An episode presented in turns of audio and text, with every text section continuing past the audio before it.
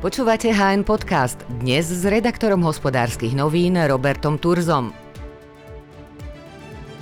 Vyše 13 tisíc rodín ročne sa nemusí dostať k hypotéke. Banky totiž budú mať ročne o 1,125 miliardy eur menej na poskytovanie úverov. Dôvodom je diskutované dodatočné zdanenie bank. To totiž spôsobí zniženie vlastného kapitálu bank, ktorý je nevyhnutný na poskytovanie nových úverov. Pri priemernej výške hypotéky 85 tisíc eur sa sen o vlastnom bývaní rozplynie 13 200 rodinám ročne.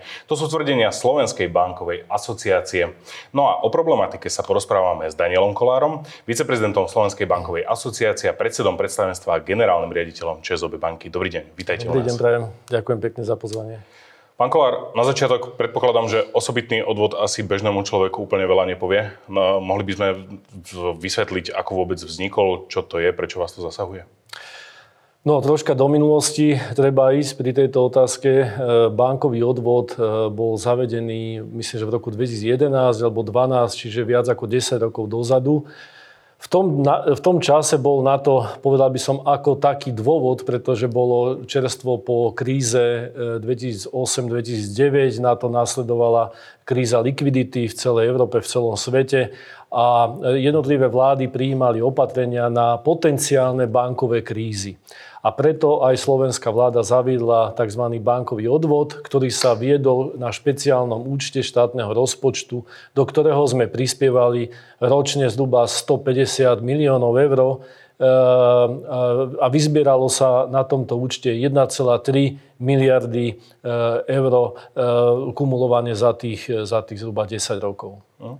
On ale pôvodne nemal toľko dlho trvať, nemal náhodou skončiť skôr? Áno, on mal, on mal, e, tak ako to už niekedy na Slovensku býva, dočasný charakter, e, ktorý pretrval, myslím, že dvomi e, následnými predlženiami a dokonca s dvojnásobením niekedy v roku 2016, takže sme nakoniec platili dvakrát viac ako sektor a až do roku 2020, keď sme so súčasnou vládou podpísali memorandum o ukončení tohoto nesystémového zdaňovania bank. O, to samotné ukončenie predchádzal ale ďalší krok, ktorý je platný od roku 2020. Je to memorandum o porozumení. Viete nám o ňom povedať viac? Čo to vlastne znamenalo pre sektor? Áno, ako náhle súčasná vláda e, prevzala, prevzala svoj, svoju moc, e, vstúpili sme do rokovania, pretože s tými vládami predtým e, nebolo možné dospieť k nejakému konsenzu. S touto vládou sme našli spoločnú reč v tom, že bankový odvod ako taký je nesystémový a e, privádza Slovensko do nekonkurenčnej pozície voči ostatným krajinám, pretože bankový sektor dlhodobo za tých 10 rokov nedosahoval a ani stále nedosahuje ziskovosť na úrovni okolitých krajín okolo Slovenska alebo povedzme v iných krajín západnej či východnej Európy. Preto sme dohodli s vládou a podpísali sme memorandum po zhruba polročnom rokovaní, že bankový odvod ako taký sa zruší, ale podmienkou toho bolo zo strany bank, že budú plniť niektoré ukazovatele. Spomeniem tie hlavné, že bankový sektor bude každý rok e, poskytovať o miliardu viac úverov pre obyvateľstvo a firmy že bude posilňovať kapitál o zhruba 140 miliónov na e, kapitál bank a ne, nebude odvádzať zisky akcionárom, ale bude ponechávať na Slovensku kapitál, aby sme mohli uverovať. Ehm, a, a že bude poskytovať aj financovanie tzv. štátnym subjektom alebo štátu napriamo. Všetky tieto tri e, parametre sme 2 až 5 násobne za tých 2,5 roka preplnili. Čiže ak niekto dnes hovorí, E, s politikou, že memorandum nie je naplňané alebo že nevie, ako je naplňané, stačí si pozrieť verejne dostupnú stránku Slovenskej bankovej asociácie. To sú fakty, to sú čísla, ktoré sú e, verejne dostupné aj v Národnej banke. Takže bankový sektor si plní memorandum, ktoré bolo podpísané e, z titulu zrušenia bankového odvodu ako takého.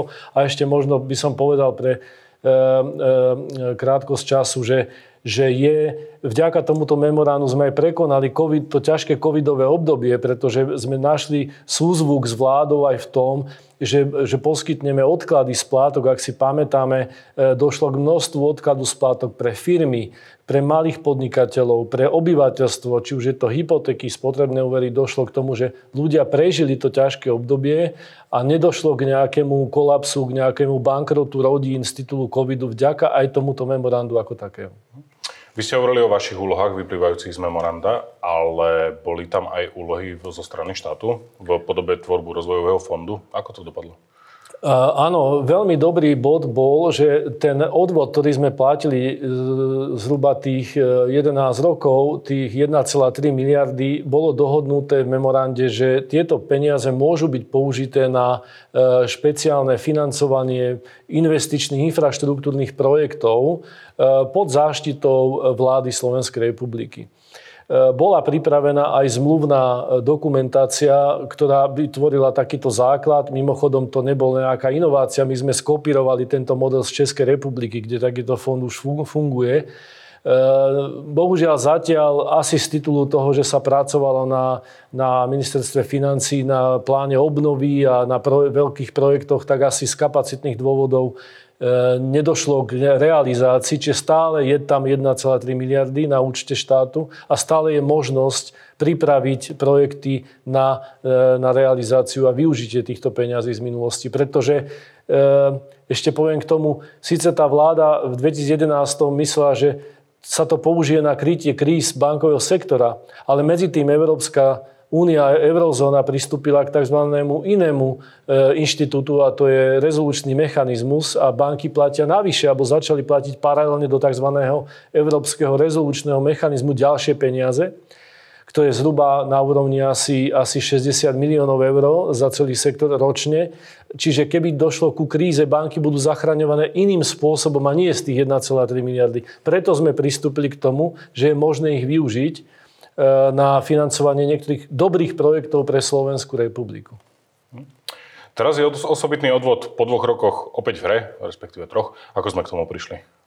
No to nikto nevie. E, tak ako som hovoril, že v tom roku, keď sa zavádzal prvýkrát bankový odvod, tak bol aký taký dôvod. Bola, bolo po kríze, e, štáty sa báli toho, čo bude, keby bankový sektor zlyhal alebo niektorá z bank a musel by mať nejaké zdroje peňazí.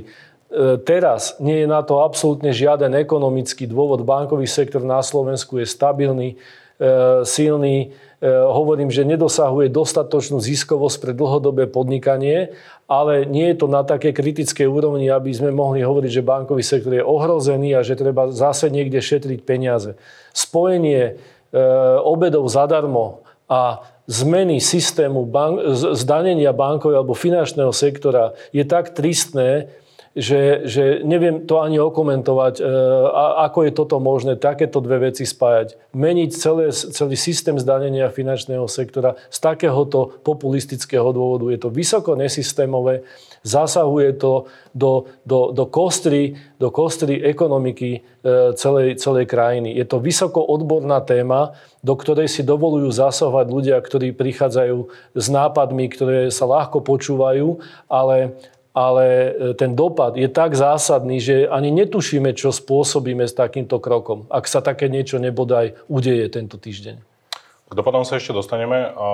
Na tlačovej e, konferencii Slovenskej bankovej asociácie sa hovorilo aj o tom, že dané zmeny by platili z mesiaca na mesiac. Viete si to vôbec takto predstaviť? Bežne sa dejú od nového roka, aby sa daňové subjekty dokázali na zmeny dostatočne pripraviť.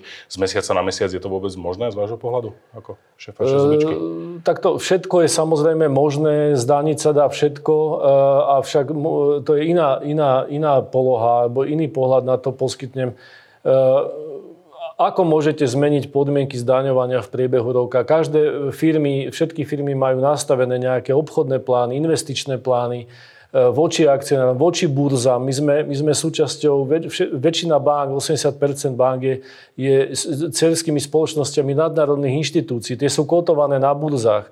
Tam sú prezentované nejaké očakávania. A Slovensko zmení v priebehu roka e, takto významne e, daňový systém bank, ako to bude vnímané e, na tej medzinárodnej úrovni? Je to ďalšia blamáž do, do, do, do e, nadnárodných inštitúcií, ktoré investujú dlhodobo na Slovensku. Slovensko sa stáva zase, alebo stalo by sa zase nepredvydateľnou krajinou z hľadiska podnikania, z hľadiska stability, z hľadiska investícií. Toto sú tak významné dopady, ktoré sú na jednej strane a na druhej strane je smiešných 100 miliónov na, na, na obedy zadarmo. To je tak tak tristné, ako som už povedal, že pre mňa absolútne nepochopiteľné. Navrhovateľom zmien je pán Vetrak. Skúšali ste s ním komunikovať, respektíve ako sa snažíte nejakým spôsobom odkomunikovať túto problematiku? Ja oficiálne neviem o tom, že by sme oficiálne rokovali s pánom Vetrakom. Pán Vetrak je poslanec, my nerokujeme s jednotlivými poslancami. My, ja tu zastupujem bankovú asociáciu, E, ktorá má jednoznačného partnera, to je Národná banka Slovensko a Ministerstvo financí. My sme s ministerstvom financí, ako som už povedal, podpísali pred 2,5 rokmi memorandum, e, na základe ktorého sme si povedali podmienky. Tie podmienky sú z bankového sektora cez 100% plnené, zo strany ministerstva financí takisto, hlavne teda v podobe nezvýšenia zdanenia, ako sme mohli počuť od pána E, premiéra a súčasného ministra financí cez víkend, tak e, stále z pozície ministra financí sú proti zdáneniu bankového sektora a ja ďakujem za tento jednoznačný postoj. Pre nás nie sú partneri, nehnevajte sa, ale jednotliví poslanci. E, takže ja len dúfam v to, že e, e, sa nedostane sa v parlamente k nejakému chaosu, na základe ktorého sa takáto populistická vec s ďalekosiaľným systémovým dopadom, že sa takéto niečo uzákoní. To súhlasím, ale faktom je, že čoskoro tento zákon o osobitnom odvode môže prejsť, aj napriek nesúhlasu ministerstva financí. A môže sa to stať už o pár dní. Máte aspoň nejaké detaily, ako by to vyzeralo? Čo by to... Nie, nemáme. Nemáme. Nikto nás neoslovil s nejakým konkrétnym návrhom. My sa to dozvedáme z médií, čo by tam asi mohlo byť a máme len nejakú teoretickú predstavu, že ak teda banky budú zaradené do toho návrhu zdanenia, no tak by došlo e, k, k zásadnému e, zdaneniu e, bankového sektora zhruba na tej istej úrovni, ako bol ten bankový odvod predtým. Takže to ide, tu sa bavíme o výraznom zásahu do, do ziskovosti sektora.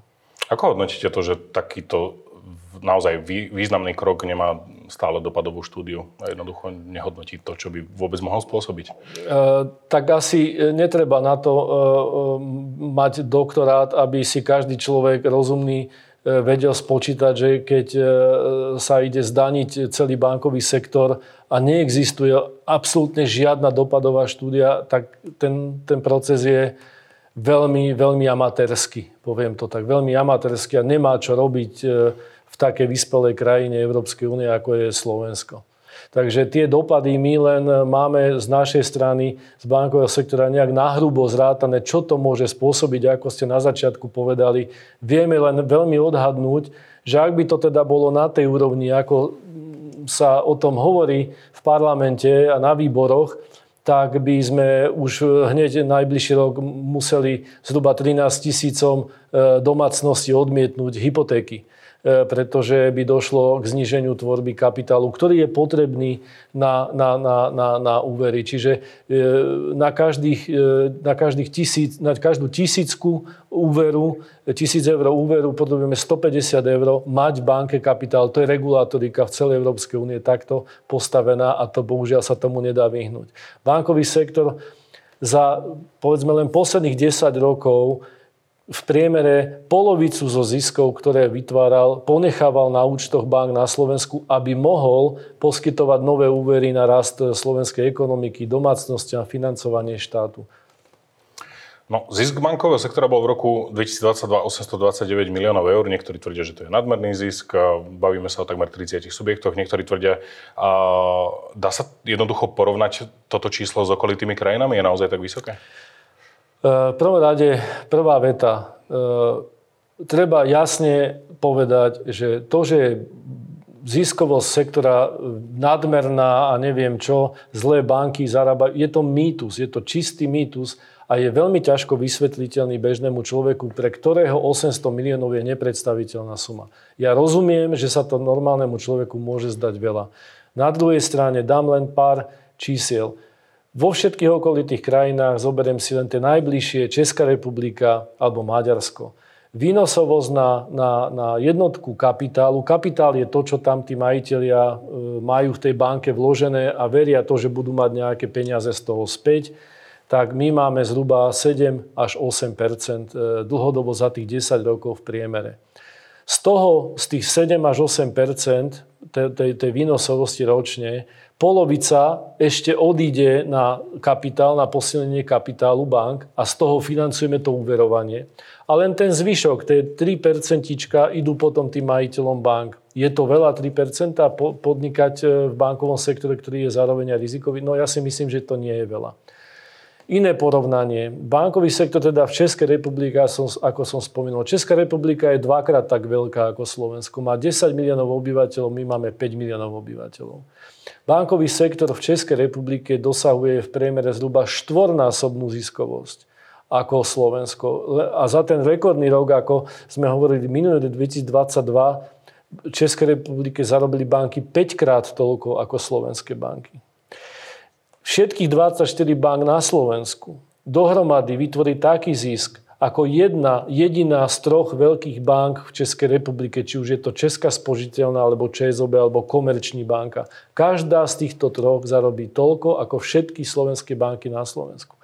Čo to znamená? Nehovorím o Maďarsku, Bulharsku a tak ďalej, kde výnosovosť na jednotku kapitálu je 15-16 Znamená to to, že keďže sme 80% vlastnení nadnárodnými bankami, že sa pozerajú na to Slovensko, či tu má zmysel podnikať, alebo nemá zmysel podnikať, či tu má zmysel ponechať tých 50 zo zisku naďalej aj pre ďalšie roky.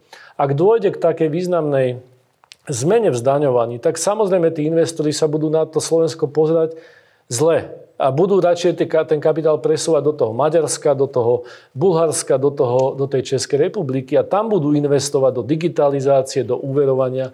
Takže keď to veľmi zjednoduším, dojde k zníženiu možností bank e, úverovať. Konkrétne 13 tisíc domácností nedostane hypotéku už v budúcom roku budeme menej investovať do, do spríjemňovania služieb, do digitalizácie a tak ďalej. To budú veľmi konkrétne dopady a poťažmo aj sa predražia úvery, pretože bude menej kapitálu, banky budú opatrnejšie poskytovať, budú si vyberať klientov, čiže budú zdražovať svoje služby. Na úverovaní konkrétne. Na vašej tlačovej konferencii odznelo, že keď banky poskytli pred 7 rokmi 1000 eurový úver, zarobili na ňom 14 eur. Na tejto konkrétnej sume v roku 2022 je to 10 eur. Je to ešte vôbec priestor, aby to klesalo viac? E, ten výsledok toho, že zarábame z tých 14 na 10 eur, to je pokles zhruba koľko, to je nejaký 30% menej v priebehu tých 7 rokov, je výsledok veľmi je výsledok veľmi tvrdého konkurenčného boja. Ako som spomínal, na Slovensku je cez 20 e, bank, ktoré, sa, ktoré superia o svojho klienta. Ten konkurenčný trh je tu vďaka tomu, že tu je toľko bank. E, vyťahnem si teraz, alebo využijem, využijem ten argument, že prečo majú byť zdanené banky, že to je kvôli tomu, že podnikáme na základe licencie a preto máme nejaké výhody, lebo máme nejaký kvázi monopol alebo oligopol. No asi ťažko je možné veriť takémuto argumentu, keď tu máme 24 bank, ktoré dospeli svojou súťažou k tomu, že sa neustále znižovali úrokové sádzby na hypotekách, stali sa jedni z troch najlacnejších v eurozóne. To bolo niekoľko rokov po sebe, keď sme dávali a 10 tisíce ľudí majú stále zafixované najlacnejšie hypotéky v eurozóne a tak, e, vďaka tomu toto, toto je. Čiže to, bol, banky išli na úkor svojej, svojej ziskovosti. Čiže keď sme e, za tých 7 rokov narastli od ziskovosti zhruba od tých 30% tak úverovanie narastlo o 60 preto sme, e, ten argument tam je, my sme znižovali. Či je priestor na ďalšie znižovanie?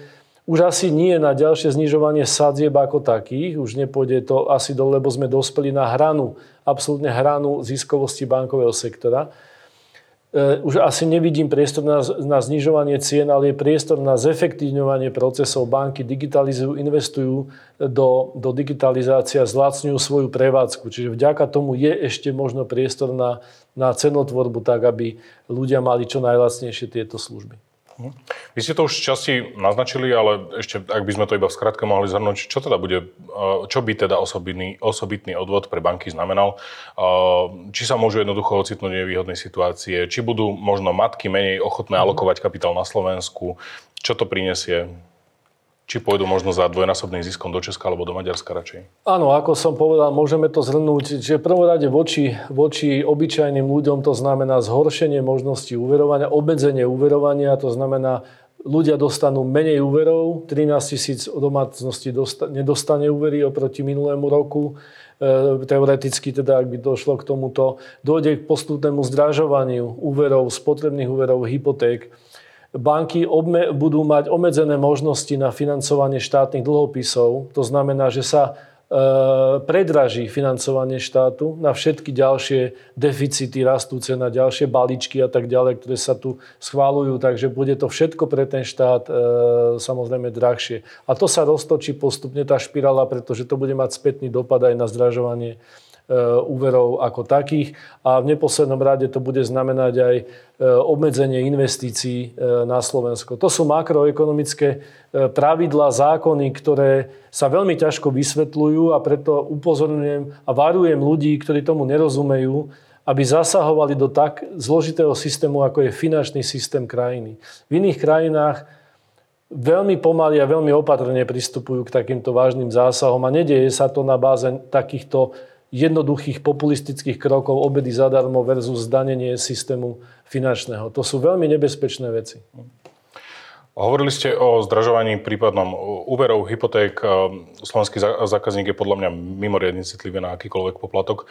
A je v hre aj to, že teoreticky by sa na tom z časti museli poskladať slovenskí zákazníci. Jednoducho pôjde im možno poplatok za mesačné vedenie účtu nahor alebo niečo iné prvom rade treba povedať, že toto sa nedá vykryť zvyšovaním poplatkov. Samozrejme, poplatky idú mierne hore, ale e, idú hore všade, ceny idú všade hore, inflácia je, je veľká a nemožno si akoby banky vytrhnúť z kontextu, že banky sú niekde chránené. Banky sú súčasťou ekonomiky. Keď je inflácia 10-15%, tak aj poplatky idú hore, ale stále, keď si pozrieme na ekonomiku bank, tak 20, len 27,8%, necelých 28% príjmov bank je z poplatkov. E, viac ako teda 70-72% je stále príjem e, z úverovania, či už obyvateľov, alebo, bank, e, alebo firiem, alebo štátu. Čiže to je kľúčové, to poskytovanie úverov. Preto aj ziskovosť bankového sektora išla o tých 14% hore minulý rok, pretože došlo k výraznému rastu úverovania. Z titulu toho, že bol dopyt, ľudia chceli hypotéky, firmy investovali, a zase sa vrátim k tomu. A to bolo možné len preto, že banky tvorili zisk a 50% z neho nechávali, nechávali na účtoch v kapitále, inak by nemohli tie úvery poskytovať. Takže tvorba zisku je nevyhnutnou, e, poviem, životodárnou tekutinou na to, aby banky mohli financovať ekonomiku. Bez toho to proste nejde. Ak, do, ak e, priškrtíme tento kohútik, tak, e, tak potom tá ekonomika sa zabrzdí, spomalí už tak ide pomaly a všetky ostatné krajiny, vrátane Českej republiky, nás predbiehajú v raste HDP, v konkurencie schopnosti Slovensko len padá v tomto rebríčku. A teraz, ak sa takéto niečo stane, tak to bude mať ďaleko siahly dopad.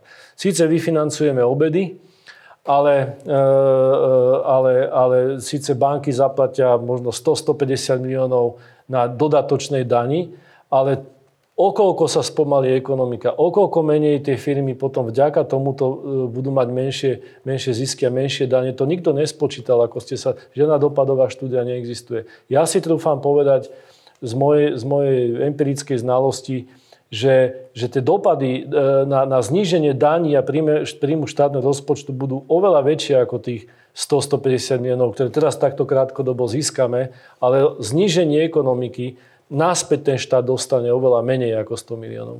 Ohrozujeme si tak aj týmto krokom svoju konkurencieschopnosť? Jednoznačne áno.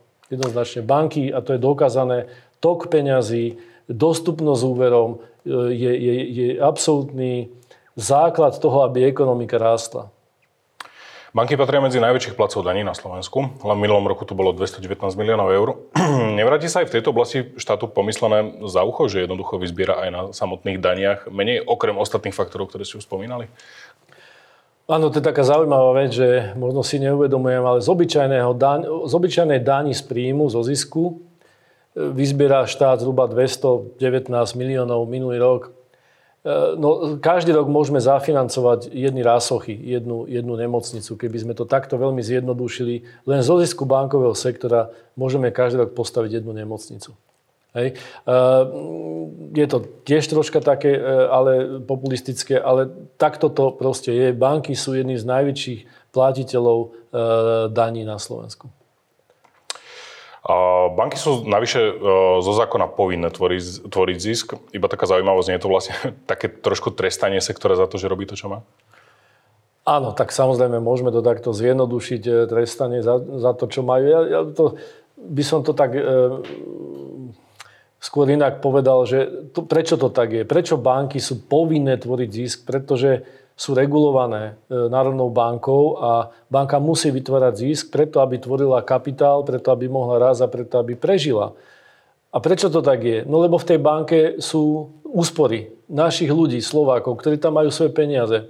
Čiže preto banka musí tvoriť zisk, aby bola zdravá, aby neskrachovala tak, ako sa to dialo, ja neviem, v Českej republike. Sme mali minulý rok, jedna banka skrachovala, videli sme to, ako tam ľudia prišli o svoje peniaze, potom čakali dlho na ich náhradu a tak ďalej.